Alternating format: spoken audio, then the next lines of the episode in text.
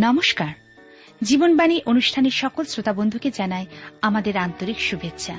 আশা করি নিশ্চয়ই ভালো আছেন। শুনুন তাহলে আজকের অনুষ্ঠান জীবনবাণী।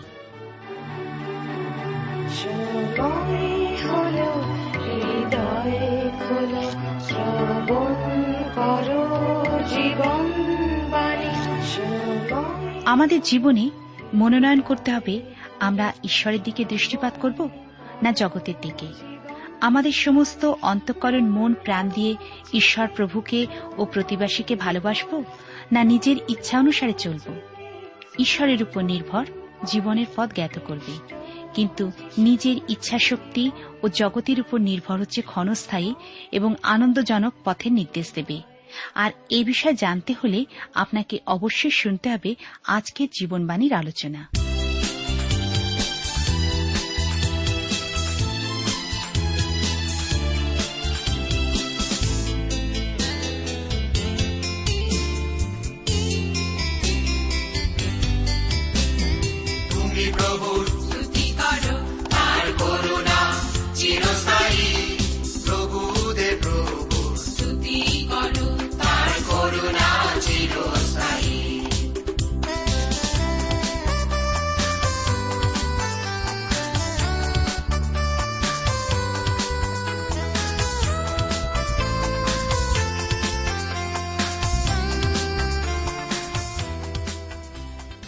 প্রিয় শ্রোতা বন্ধু, প্রভু খ্রিস্টের মধুর নামে আপনাকে জানাই আমার আন্তরিক প্রীতি, শুভেচ্ছা ও ভালোবাসা এবং আজকের এই জীবনবাণীর অনুষ্ঠানে আপনাকে সাদর অভ্যর্থনা। ঈশ্বরের মহানামে ধন্যবাদ করি যে আমরা বাইবেলের পুরাতন নিয়মে ধারাবাহিক আলোচনায় বর্তমানে আমি প্রথম রাজাবলী থেকে আলোচনা করছি। আপনারা নিশ্চয়ই জানেন যে গত অনুষ্ঠানে আমি প্রথম রাজাবলী তার বারোর অধ্যায় পর্যন্ত আলোচনা করেছি। আজকে তেরোর অধ্যায় থেকে আলোচনা করব আর দেখব জার্বিয়ামের অলিক বেদির বিরুদ্ধে ভাববাণী আপনার সামনে যদি বাইবেল আছে, নিশ্চয়ই করে আমার সঙ্গে খুলে বসবেন আর আমরা এই অংশগুলি পাঠ করব মাঝে মাঝে এবং আপনি যেন ঈশ্বরের বাক্য আমার সঙ্গে পাঠে যোগ দিতে পারেন। আমরা দেখি বিশেষ করে উত্তরাঞ্চলের রাজ্যে সিংহাসনে বসে জার্বিয়াম ঈশ্বরের সেবা করার সুযোগ পেয়েছিলেন। আর আমরা এও দেখি যে কিন্তু তার ভয় ছিল হয়তো এই দেশ দশ গোষ্ঠী যাকে নিয়ে তৈরি জেরুসালেম উপাসনা করার জন্য ফিরে যাবে আর তা হয়তো পুনরায় এক জাতি হিসাবে তাদের এক রাজ্যে একত্র করবে। আর তাই তাদের পৃথক রাখতে জার্বিয়াম, সমরিয়া ও বৈথেল এই দুটি জায়গায় দুটি স্বর্ণময় গোবৎস স্থাপন করেন। আসুন আমরা কয়েকটি পথ পাঠ করে শুরু করি। প্রথম রাজা বলি তার তেরোর অধ্যায়। একজন ভাওবাদীর বিবরণ। আর দেখো, ঈশ্বরের একজন লোক সদাপ্রভুর বাক্যের দ্বারা জিহুদা হইতে বইতেলে উপস্থিত হইলেন আর যার ব্যায়াম ধূপদাহের জন্য বেদির কাছে দাঁড়াইয়াছিলেন। আর সেই ব্যক্তি বেদির বিরুদ্ধে সদাপ্রভুর বাক্যের দ্বারা এই কথা ঘোষণা করিলেন। আমরা দেখি বিশেষ করে এই অংশে তিনি বললেন, হে বেদী হে বেদী, সদাপ্রভু এই কথা কহেন, দেখো দাউদকুলে যোশীয় নামে একটি বালকের জন্ম হইবে। উচ্চস্থলী সময়ের যে যাজকেরা তোমার উপরে ধূপদাহ করে তাহাদিওকে তিনি তোমার উপরে বলিদান করিবেন ও তোমার উপরে মনুষ্যের অস্থি দগ্ধ করা যাইবে। ঈশ্বর তাঁর আপন পঠিত বাক্যের দ্বারা আমাদেরকে আশীর্বাদ করুন। আসুন, এই সময় আমরা ঈশ্বরের হাতে সমর্পিত হই এবং প্রার্থনায় যাই। পরম প্রেমময় পিতা ঈশ্বর, তোমার পবিত্র নামে ধন্যবাদ করি আজকের এই সুন্দর সময় সুযোগের জন্য। তোমার অপূর্ব উপস্থিতি আমাদের মাঝে বিরাজিত প্রভু, তুমি তোমার প্রতিজ্ঞায় বিশ্বস্ত ঈশ্বর। আমরা আমাদের আপন আপন পাপ, অপরাধ, অযোগ্যতা তোমাকে স্বীকার করি। তুমি তোমার প্রিয় পুত্র প্রভুশ্বর রক্তে আমাদেরকে ধৌত পরিষ্কৃত করে তোমার যোগ্যরূপে তোমার কার্যে আমাদেরকে রত রাখো এবং তোমার বাক্য শ্রবণে আমাদেরকে নিবিষ্ট রাখো। আমাদের প্রত্যেক শ্রোতা বন্ধুকে আশীর্বাদ করো। সঙ্গে সঙ্গে আমাদের প্রত্যেকটি পরিবারে তোমার বিশেষ আশীর্বাদ দান করো। আজকে প্রার্থনা করি বিশেষ করে যে সমস্ত পরিবারে অশান্তি, যে সমস্ত পরিবারে বিচ্ছেদ, প্রভু, তুমি তোমার অনুগ্রহ আশীর্বাদ করো, তোমার বাক্য বলে ধন্য যাহারা মিলন করিয়া দেয়। সেই মিলনের পথে তারা যেন আসতে পারে, তোমার শান্তি যেন ফিরে আসতে পারে।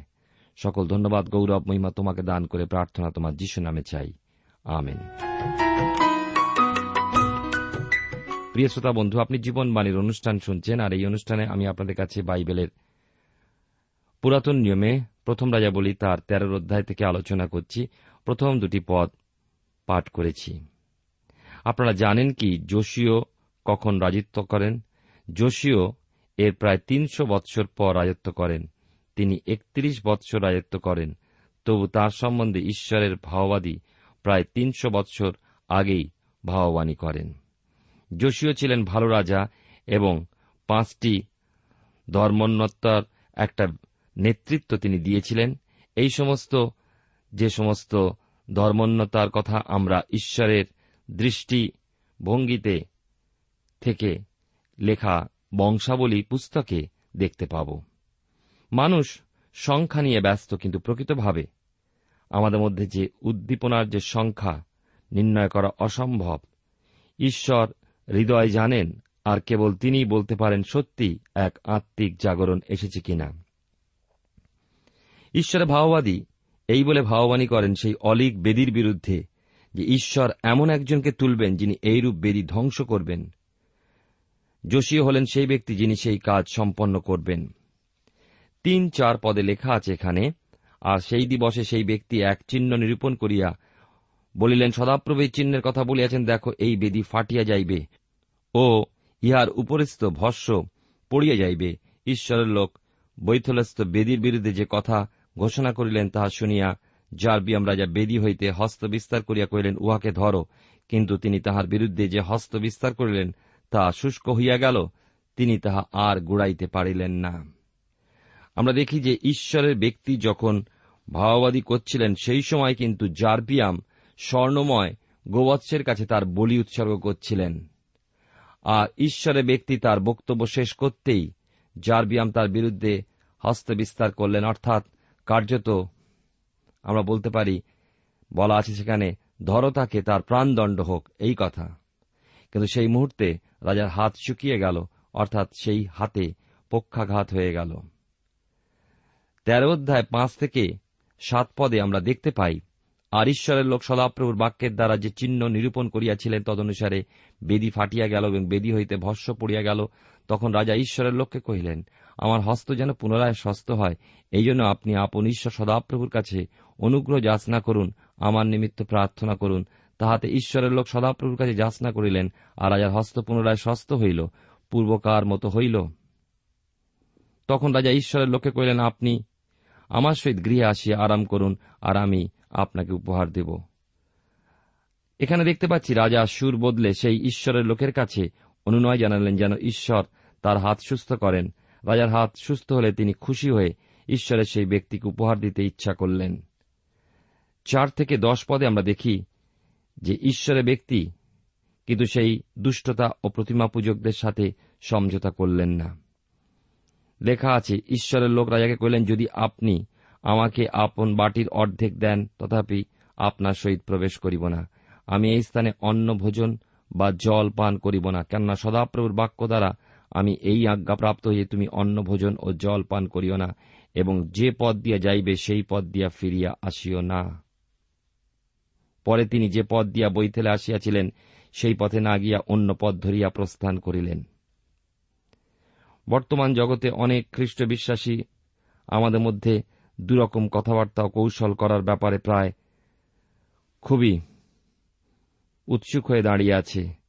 আমরা সেই দুষ্টতার সাথে আপোষ করে বসি, কিন্তু আমাদের উচিত আমাদের বক্তব্যে পরিষ্কার ও সৎ হওয়া এবং বুঝিয়ে দেওয়া সে বিষয়ে কি বলে। প্রিয় শ্রোতা বন্ধু প্রিয় ভাই ও বোন, এমন সমস্ত প্রতিষ্ঠানে আর্থিক সাহায্য দেন মানুষেরা, যার সম্বন্ধে তারা কিছুই জানেন না। যদি আপনি নিশ্চিন্ত হন যে আপনার অর্থ ঈশ্বরের রাজ্য বিস্তারে ব্যবহার হচ্ছে না, তবে সাবধান, কেননা আপনি অর্থ কীভাবে খরচা করছেন, তার হিসেব নিকেশ আপনাকে ঈশ্বরের কাছেই দিতে হবে। এই সময় জার্বিয়ামের সময়কার মতোই খারাপ সময় আমরা চলেছি, আর তাই সেই দিন ভাওবাদী জার্বিয়ামের গৃহে আমন্ত্রিত ছিলেন, কিন্তু সেই আমন্ত্রণকে প্রত্যাখ্যান করে তার সাথে কোনো বিষয় যুক্ত হতে রাজি হননি। প্রিয় ভাই বোন, প্রিয় শ্রোতা বন্ধু, আমরা দেখি যে ঈশ্বরের লোককে কেমনভাবে সাবধানে পৃথকীকৃত জীবনযাপন করতে হয়। আমরা দেখি জারবিয়াম রাজার এই অভিজ্ঞতা তার মন পরিবর্তন কি করেছিল, তেরোর অধ্যায় আমরা আলোচনা করছি এবং বিশেষ করে এই সময় আমরা দেখব তেত্রিশ এবং চৌত্রিশ পদ। লেখা আছে, এই ঘটনার পরেও জারবিয়াম আপনার কুপথ হইতে ফিরিলেন না। কিন্তু পুনর্বার লোকসাধারণের মধ্য হইতে লোকদিওকে উচ্চস্থলীর যাজক নিযুক্ত করিলেন। যাহার ইচ্ছা হইত তিনি তাহারই হস্তপূরণ করিতেন যেন সে উচ্চস্থলীর যাজক হয়। আর এই ব্যাপার জারবিয়াম কুলের পক্ষে পাপস্বরূপ হইল যেন তাহা উচ্ছিন্ন ভূতল হইতে লুপ্ত হইয়া যায়। আমরা চোদ্দ অধ্যায় এসে আমরা দেখি জারবিয়াম তাঁর স্ত্রীকে ভাওবাদী আহিজার কাছে পাঠালেন কারণ তার পুত্র খুবই অসুস্থ ছিল। আর ঈশ্বর সেই ভাওবাদীর মাধ্যমে জানালেন যে তার পুত্রের মৃত্যু হবে এবং ভাওবাদী তার পরিবার সম্বন্ধে ঈশ্বরের বিচারের কথাও স্পষ্টভাবে জানালেন। আমরা দেখি যার ব্যায়াম তার চরিত্রকে পরিবর্তন করেনি। এত ভয়ঙ্কর ঘটনার পরেও তার জীবনে যে দুর্ঘটনা তাকেও তিনি অস্বীকার করে যেমন জীবনযাপন করছিলেন, সেই রকম সেই বেদির কাছে, উচ্চস্থলীর কাছে তিনি কি করলেন? যাজক নিযুক্ত করলেন। আর যার যা ইচ্ছা হতো তিনি তার হস্তপূরণ করতেন যেন সে উচ্চস্থলীর যাজক হয়। এবারে আমরা দেখব জারবিয়ামের প্রতি ঈশ্বরের বিচার। প্রথম রাজা বলি, তার চোদ্দ অধ্যায় আমরা এসে পৌঁছেছি এবং সাত এবং আট পদে দেখুন লেখা আছে, যাও, জারবিয়ামকে বলো, ইসরায়েলের ঈশ্বর সদাপ্রভু কথা কহেন আমি প্রজাদের মধ্যে যে তোমাকে উচ্চ করিয়া আমার প্রজা ইসরায়েলের অধ্যক্ষ করিয়াছি। এবং দাউদের কুল হইতে রাজ্য চিরিয়া লইয়া তোমাকে দিয়াছি। তথাপি আমার দাস যে দাউদ আমার আজ্ঞা পালন করিত এবং আমার দৃষ্টিতে যাহা ন্যায্য তাহাই করিবার জন্য সর্বান্তকরণে আমার অনুগামী ছিল, তুমি তাহার সদৃশ্য হও নাই। আমরা দেখি এখানে যে উত্তরাঞ্চল ও দক্ষিণাঞ্চলের রাজাদের কাছে দাউদি হলেন আদর্শ। আর জার্বিয়াম এই আদর্শ থেকে অনেক দূরের মানুষ, তাই ঈশ্বর তাকে উচ্ছেদ করবেন। প্রথম রাজা বলি, তার চোদ্দ অধ্যায় আমরা আলোচনা করছি। উনিশ এবং কুড়ি পদ এই সময় পাঠ করব এবং আমরা দেখব এখানে কি লেখা আছে। পাঁচশো বাহান্ন পৃষ্ঠায় আপনি দেখুন, লেখা আছে, জার্বিয়ামের অবশিষ্ট বৃত্তান্ত তিনি কিরূপে যুদ্ধ করিলেন? ও কিরূপে রাজত্ব করিলেন? দেখো তাহার বিবরণ। ইসরায়েল রাজগণের ইতিহাস পুস্তকে লিখিত আছে জার্বিয়ামের রাজত্বকালে বাইশ বৎসর পরে তিনি আপন পিতৃলোকদের সহিত নিদ্রাগত হইলেন, আর তাহার পুত্র নাদব তাহার পদে রাজা হইলেন। আপনি হয়তো ভাবছেন যে দক্ষিণাঞ্চলের অবস্থা। রাজা, রহবিয়ামের অধীনে থাকায় ভালোই ছিল, কিন্তু না, তা ছিল না। আমরা চোদ্দ অধ্যায়, যখন পঁচিশ থেকে সাতাশ পদ পাঠ করি আমরা দেখতে পাই, আর রহবিয়াম রাজার পঞ্চম বৎসরে মিশর রাজ শিশক জিরুসালামের বিরুদ্ধে আসিলেন, তিনি সদাপ্রভু গৃহের ধন ও রাজবাটির ধন লইয়া গেলেন। তিনি সমস্তই লইয়া গেলেন, আর সলমনের নির্মিত স্বর্ণময় ঢাল সকলে লইয়া গেলেন। পরে রহবিয়াম রাজা তৎপরিবর্তে পিত্তলময় ঢাল নির্মাণ করাইয়া রাজবাটির দ্বারপাল পদাধিকের অধ্যক্ষগণের হস্তে সমর্পণ করিলেন। বৃদ্ধ আমরা দেখি রহবিয়াম রাজা সেই স্বর্ণময় ঢালের পরিবর্তে কাঁসার ঢাল তৈরি করলেন। এরপরে আমরা গৃহযুদ্ধের কথা শুনি, যা আমরা প্রথম রাজা বলি তার চোদ্দ অধ্যায় তিরিশ পদে পাই। রহবিয়ামের ও জারবিয়ামের মধ্যে নিয়ত যুদ্ধ হইত। অবশেষে রহবিয়াম রাজা শেষ নিঃশ্বাস ত্যাগ করলেন। আমরা দেখি একত্রিশ পদে লেখা আছে, পরে রহবিয়াম আপন পিতৃলোকদের সহিত নিদ্রাগত হইলেন। এবং আপন পিতৃলোকদের সহিত দাউদনগরে কবরপ্রাপ্ত হইলেন। তাহার মাতার নাম নয়মা, তিনি অম্মনিয়া। পরে তাহার পুত্র অবিয়াম তাহার পদে রাজা হইলেন। এবারে আমাদের পুনরুদ্ধায় শুরু। বিষয়, বিভাজিত রাজ্যের রাজাগণ বা আমরা দেখব কেমনভাবে তারা রাজত্ব চালিয়েছিল। পনেরো অধ্যায়, আমরা দেখি জিউদা রাজ্যের দুই রাজার কথা লেখা আছে। তাদের মধ্যে অবিয়াম ছিলেন এক পাপিষ্ট রাজা, অন্যদিকে রাজা আশা ছিলেন সৎ রাজা। পনেরো অধ্যায়, ইসরায়েলের দুটি রাজার বিবরণ আমরা পাই। তাদের মধ্যে আমরা দেখব যিনি জারবিয়ামের পুত্র ছিলেন একজন, আর তিনি পিতার দেখানো পাপের রাস্তাতেই চললেন এবং বাসা তাকে হত্যা করে তার রাজ্য দখল করে রাজা হলেন। মনে রাখব, আমরা যখন উত্তরাংশ বলছি, তখন আমরা বলব ইসরায়েল, দক্ষিণাংশকে বলব জিহুদা। চোদ্দ অধ্যায় আমরা দেখেছি যে রহবিয়াম, যিনি সলমনের পুত্র ছিলেন, তিনি দক্ষিণে জিহুদা ও বেঞ্জামিন গোষ্ঠীকে শাসন করেন, আর জার্বিয়াম উত্তরাঞ্চলে বাকি দশ গোষ্ঠীকে শাসন করেন। আমরা ভুলে যাব না যে উত্তরাংশে দশ গোষ্ঠী নিয়ে গঠিত, দক্ষিণাংশে দুই গোষ্ঠী। দক্ষিণাংশে রয়েছে জিউদা, জিউদাকে এবং তার রাজধানী হচ্ছে জিরুসালেম।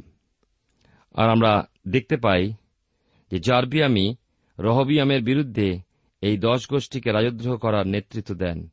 এরপর আসে গৃহযুদ্ধ, যার ফলে ভাই ভাইয়ের বিরুদ্ধে হাত তোলে, এর থেকে কুৎসিত জিনিস আর কি হতে পারে।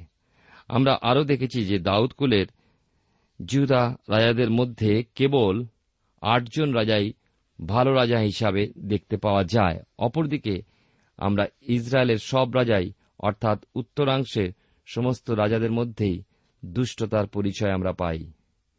আমরা দেখি যে রহবিয়ামের মৃত্যুর পর তার পুত্র অবিয়াম সিংহাসনে বসলেন। পুনরুদ্ধায় প্রথম দুটি পথে লেখা আছে, নবাটের পুত্র জার্বিয়াম রাজার অষ্টাদশ বৎসরে অবিয়াম জিহুদার উপরে রাজত্ব করিতে আরম্ভ করেন। তিনি তিন বৎসর জিরুসালামে রাজত্ব করেন, তাহার মাতার নাম মাখা, তিনি অবিশালমের কন্যা। এই অধ্যায় আমরা প্রতিটি রাজার সাথে তার মায়ের কথাও দেখতে পাব, যা উল্লেখ রয়েছে। সাধারণ নিয়মের থেকে আলাদা, কারণ আমরা সাধারণত পিতার নাম, যার কাছ থেকে উত্তরাধিকারী সূত্রে রাজ্য লাভ হয়, তারই নামের উল্লেখ দেখতে অভ্যস্ত। কিন্তু এর কারণ কি? কারণ হিসেবে বলা যায়, এইসব রাজাদের জীবন প্রভাবিত করতে তাদের মায়েদের বিশেষ ভূমিকা ছিল। আমার মনে হয়, এই সমস্ত দুষ্ট রাজাদের মায়ের নাম লিপিবদ্ধ করে ঈশ্বর দেখালেন যে তারাও আংশিকভাবে এর জন্য দায়ী ছিলেন। সেরূপে ভালো রাজাদের ক্ষেত্রেও তার মায়ের আংশিক দায় স্বীকার করতে হবে। তারা, তাদের জীবনের জন্য তারা ভালো রাজা হয়েছিলেন। মাদের জীবন বিশেষ আদর্শ কেন ছেলেমেয়েরা বেশিক্ষণ মায়ের সঙ্গে সময় কাটায়। আমিও আপনি যে সময় বাস করছি সেই সময় যুবকদের বিরুদ্ধে আমরা তাদের লম্পটতা ও ভবগুরে হবার জন্য নানা রকম নিন্দা ও বিচারের খবর শুনি। প্রিয় শ্রোতা বন্ধু, এই ধরনের অভিযোগের কারণ অনুসন্ধান করলে বেশিরভাগ ক্ষেত্রেই দেখা যাবে যে মায়েরা অনেক ক্ষেত্রে এর জন্য দায়ী। শিশুমন গড়ার ক্ষেত্রে মায়ের এক বিরাট দায়িত্ব রয়েছে। যদি এক শিশু ভাবতে শুরু করে যে তার প্রতি অযত্ন করা হচ্ছে, সে ভালোবাসা পাচ্ছে না বা সে বাড়িতে অপ্রয়োজনীয়, তাহলে মাকে ভাবতে হবে এর কারণ কি? আমার মনে হয় মায়েরা যদি মহিলা সমিতির সভাপতি বা গির্জার অনেক অন্য কাজ বাদ দিয়ে যদি শিশুর প্রতি সময় দেন এবং তাকে কোলে তুলে নিয়ে বোঝান যে সত্যিই তিনি তাকে ভালোবাসেন, তাহলে এক মা সমাজের প্রতি আরও বড় দায়িত্ব পালন করেন। আজকের সমাজে আমাদের এটারই বিশেষ প্রয়োজন রয়েছে। আমাদের এই যুগে আজ তাই আমাদের বড় চাহিদা, কারণ শিক্ষিত, চাকরিরতা মহিলারা তাদের ছেলে মেয়েদের পেছনে ব্যয় করবে, কিন্তু কোনো সময় তারা দিতে পারেন না। একটা শিশুকে বড় করে তুলতে হলে অনেক সাধ্য সাধনার প্রয়োজন, অনেক সময় ভালোবাসার প্রয়োজন, আর তার অভাবেই এই শিশুদের মানসিক বিকাশ হয় না এবং তারাই হয়ে ওঠে ভবিষ্যতের লম্পট যুবক যুবতী। আমি এই বিষয়টির উপরে এত গুরুত্ব দিলাম এই জন্যেই কারণ আমার মনে হয় বাইবেলের এই অংশগুলোর মধ্যে ঈশ্বর আমাদের মায়েদের সাবধান করতে চান। আশা করি যে মায়েরা কেউ নিশ্চয়ই এই ধরনের সন্তানের মা বাবা হতে চান না। আমরা বাইবেলের পুরাতন নিয়মে প্রথম রাজাবলী থেকে আলোচনা করছি। পুনরোধ্যায় তিন পদে লেখা আছে, তাহার পূর্বে তাহার পিতা যে সকল পাপ করিয়াছিলেন, তিনিও সেই সমস্ত পাপ পথে চলিতেন। তাহার পিতৃপুরুষ দাউদের অন্তঃকরণ যেরূপ ছিল, তাহার অন্তঃকরণ তদ্রূপ। আপন ঈশ্বর সদাপ্রভুর উদ্দেশ্যে একাগ্র ছিল না। অবিয়াম তার পিতার দেখানো পাপের পথে চললেন, তিনি তার পিতার আদর্শ অনুসরণ করলেন। এখানে তার পিতাকেও দোষী করা যায়। অবিয়ামের পূর্বের পরিবেশও ভালো ছিল না। অবিয়াম ছিলেন এক দুর্নীতিগ্রস্ত রাজা এবং তার জন্য তার মা বাবাকেই দায়ী করা যায়। আমরা আরও দেখি তার পিতৃপুরুষ দাউদের অন্তঃকরণ যেরকম ছিল, তার অন্তঃকরণ ঈশ্বরের উদ্দেশ্যে সেই রকম একাগ্র ছিল না। রাজা দাউদ এখানে ঈশ্বরের দেওয়া মানুষের সামনে এক আদর্শ স্বরূপ। চার পদে লেখা আছে, তথাপি দাউদের জন্য তাহার পরে তাহার সন্তানকে তুলিয়া ধরিবার ও জিরুসালামকে দৃঢ় করিবার নিমিত্ত তাহার ঈশ্বর সদাপ্রভু জিরুসালামে তাহাকে এক প্রদীপ দিলেন। দাউদের কুলের শেষ কখনই হয়নি এবং সেই কুলেই শেষে এসেছিলেন প্রভু যীশু খ্রিস্ট আমরা খ্রিস্টের পর এই কুলের কথা আর ক্ষীণ হতে দেব না, যে পর্যন্ত না দাউদের সাথে কৃত চুক্তি পরিপূর্ণ না হয়। অর্থাৎ সেই কুল হতেই একজন আসবেন সিংহাসনে বসে পৃথিবী শাসন করতে, আর তিনি হলেন সেই প্রভু যীশু খ্রিস্ট পুনরোধ্যায় প্রথম রাজা বলি, তার পাঁচ পদে লেখা আছে কেননা সদাপ্রভুর দৃষ্টিতে যাহা ন্যায্য দাও, তাহাই করিতেন হিত্তীয় উরিয়ের ব্যাপার ছাড়া কোন বিষয়ে তিনি তাহার আজ্ঞা হইতে যাবজ্জীবন পরান্মুখ হন নাই। ঈশ্বর দাউদকে কেন এক আদর্শ হিসাবে দাঁড় করালেন, তার পাপের কারণ কি? না, সেই পাপ দাউদের জীবনে এক অন্ধকার অংশ। দাউদ কেবল উরিয়া ও হিত্যের ব্যাপারে ছাড়া আর অন্য কোনো ব্যাপারেই ঈশ্বরের আদেশ অমান্য করেননি। তিনি আর সব বিষয় ঈশ্বরে বাধ্য ছিলেন। দাউদ পাপে জীবনযাপন করেননি, তা করেছিলেন বাবিলনের রাজা। আর দাউদ যা একবার করেন, সেই কাজ বাবিলনের রাজারা রোজ করতেন। এই ব্যাপারটা আমরা অপব্যয়ী পুত্রের গল্প থেকে আরও ভালোভাবে বুঝব। প্রভুর শোনানো এই গল্পে অপব্যয়ী পুত্র বাবার কাছ থেকে বহু দূরে গিয়ে সব হারিয়ে শেষ পর্যন্ত শুয়োরে খোঁয়াড়ে গিয়েছিল। অবশ্য তিনি সেখান থেকে ফিরে এসেছিলেন। সেরকম ঈশ্বরের পুত্রেরা পুরাতন খোয়াড়ের ন্যায় পাপ জগতে প্রবেশ করতে পারেন, কিন্তু সেখান থেকে ফিরেও আসবেন কারণ পুত্র পিতাকে চেনেন। তিনি সুয়র নন যে সেই খোঁয়াড়ে থাকবেন। প্রিয় শ্রোতা বন্ধু প্রিয় ভাই ও বোন, যারা শুয়োরের খোঁয়াড়ে ছিল বা থাকতে চায়, সেটাই তাদের পরিচয়। তথাপি আমি, আপনি সেই পাপের খোঁয়াড়ে থেকেও যদি আমরা আমাদের হৃদয় পাপের ক্ষমা পাবার আকুলতা জাগে, তাহলে ঈশ্বর নিশ্চয়ই আমাদের সেই প্রার্থনা শুনবেন। আর আমরা যখন তার কাছে ফিরে আসি, তখন তিনি আমাদেরকে গ্রহণ করেন। দাউদ ভুল কাজ করেছিলেন বটে, কিন্তু তিনি ফিরে এসে ঈশ্বরের কাছে ক্ষমা প্রার্থনা করেন। আমার মনে হয় দাউদের সম্বন্ধে সমালোচনা করার সময় আমাদের সতর্ক হওয়া প্রয়োজন। তিনি এক মহান ব্যক্তি। আমরা তার যোগ্য নই। আর সেই জন্যই আমরা দেখি যে রাজাদের কাছে ঈশ্বর তাকে এক আদর্শ স্বরূপ করে স্থাপন করেছিলেন। ছয় পদে দেখি, লেখা আছে, রহবিয়াম ও জারবিয়ামের মধ্যে তার সমস্ত জীবনকালে যুদ্ধ হইত। এই সময় আমরা দেখি এইভাবে এই যুদ্ধ এই রাজ্যকে দুর্বল করে ফেলল। আশা অবিয়ামের উত্তরাধিকারী হিসাবে সিংহাসনে বসলেন। আমরা দেখি যে অবিয়াম তার রাজত্বকালে সাত এবং আট পদে প্রথম রাজাবলী পুনরোধ্যায় দেখতে পাই। বিশেষ, চোখে পড়ার মতো কিছুই করেননি। তার সব কাজই মন্দ ছিল। তিনি খারাপ রাজা ছিলেন, আর তার মৃত্যুর পর তার পিতৃপুরুষদের সাথে তার কবর হল। অবিয়ামের পুত্র আশা রাজা হলেন। এবার আমরা এক ভালো রাজার কথা শুনব। নয় থেকে এগারো পদে আমরা দেখতে পাই, ইসরায়েল রাজা জারবিয়ামের বিংশতি বৎসরে আশা জিহুদার উপর রাজত্ব করতে আরম্ভ করেন। তিনি একচল্লিশ বৎসর জিরুসালামে রাজত্ব করেন, তাহার মাতার নাম মাখা, তিনি অবিশালমের কন্যা। এগারো পদে লেখা আছে, আশা আপন পিতৃ, পুরুষ দাউদের ন্যায় সদাপ্রভুর দৃষ্টিতে যাহার ন্যায্য তাহাই করিতেন। দেখুন, আশা যে সময় রাজত্ব করতে শুরু করেন, অপরদিকে তার পরের বৎসরও ছিল জারবিয়ামের রাজত্বকাল। আশা একচল্লিশ বছর রাজত্ব করেন। আশার মায়ের নাম ছিল মাখা। এক ভালো রাজার মা হিসাবে মাখা নিশ্চয়ই প্রশংসার পাত্রী। আশা দাউদের মতোই চলেছিলেন। পুনরোধ্যায় আমরা বারো পদে পাই, তিনি দেশ হইতে পুঙ্গামী দিগকে তাড়াইয়া দিলেন এবং তাহার পিতৃপুরুষদের নিমিত্ত পুত্তলি সকল দূরীভূত করিলেন। আর তাহার মাথা মাখা আশেরার জন্য এক ভীষণ প্রতিমা নির্মাণ করিয়াছিলেন বলিয়া তাহাকে মাতারানীর পদ হইতে চ্যুত করিলেন এবং আশা তাহার সেই ভীষণ প্রতিমা ছেদন করিয়া কিদ্রন স্রোতের ধারে তা পোড়াইয়া দিলেন। আমরা দেখতে পাই এখানে আশা সমকামিতার ক্ষেত্রে নরম মনোভাব দেখাননি। তিনি তার বিরুদ্ধে উঠেছিলেন। আজকের দিনে উন্নত দেশগুলি সমকামিতার ব্যাপারে নরম মনোভাব পোষণ করে এবং খোলাখুলিভাবে এই কাজ করতে অনুমতি দেওয়া হয়। কিন্তু ঈশ্বর এইরূপ লোকবৃন্দকে ঘৃণা করেন। জাতি হিসাবে আমরা অনেক পিছিয়ে পড়ি। এর বিরুদ্ধে আমাদের রুখে দাঁড়াতে হবে, কারণ এটা এক মারাত্মক পাপ। মানুষ এর থেকে নিচে আর ডুবতে পারে না। যখন মানুষ এতটা নিচে নামে, তখন ঈশ্বর তাদের পরিত্যাগ করেন। আমাদের বর্তমান সমাজ আজ এই পথেই চলেছে। আশা এই সমস্যার মোকাবিলা করেছিলেন, আর তাই আমরা তাকে ভালো রাজা হিসাবে জানি। আমরা দেখি যে আশা বাসার বিরুদ্ধে যুদ্ধ করলেন পুনরোধ্যায় ষোল পদে, যিনি ছিলেন ইসরায়েলের রাজা। এটা ছিল একটা লেগে থাকা গৃহযুদ্ধের মতো।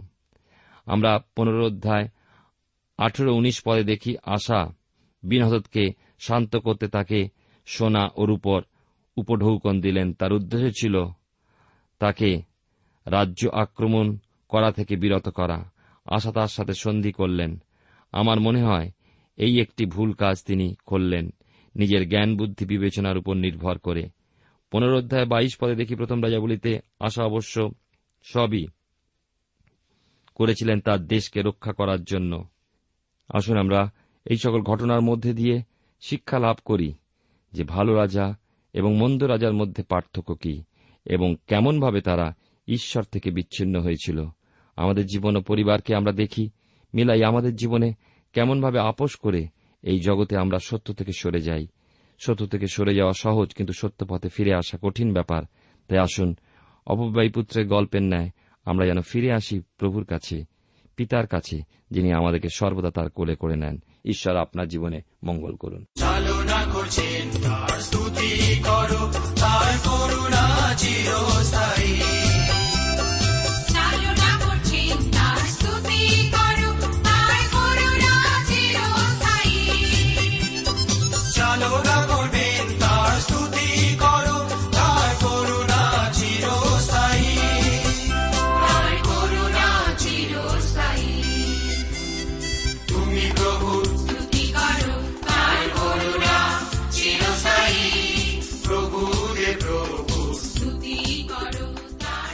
শ্রোতা বন্ধু, এতক্ষণ শুনলেন বাইবেল থেকে জীবনবাণীর আজকের আলোচনা। আমাদের অনুষ্ঠান কেমন লাগল? যদি এই বিষয়ে আপনি আরও কিছু জানতে চান এবং আপনার যদি বাইবেল না থাকে, তাহলে বাইবেল ছাড়া এই অনুষ্ঠান আপনি কেমনভাবে বুঝতে পারছেন, আমাদের ঠিকানায় শীঘ্রই লিখে জানান। আমরা খুব খুশি হব যদি আপনি চিঠির সাহায্যে বা ফোনে এস এম এস এ অথবা ইমেলের সাহায্যে আমাদের সাথে যোগাযোগ করেন। আমাদের ঠিকানা হল Jibanbani T WR India, post box নম্বর এক ছয় নয় দুই পাঁচ, কলকাতা সাত লক্ষ চৌত্রিশ। আবার বলছি, Jibanbani T WR India, post box নম্বর এক ছয় নয় দুই পাঁচ, কলকাতা সাত শূন্য শূন্য শূন্য তিন চার।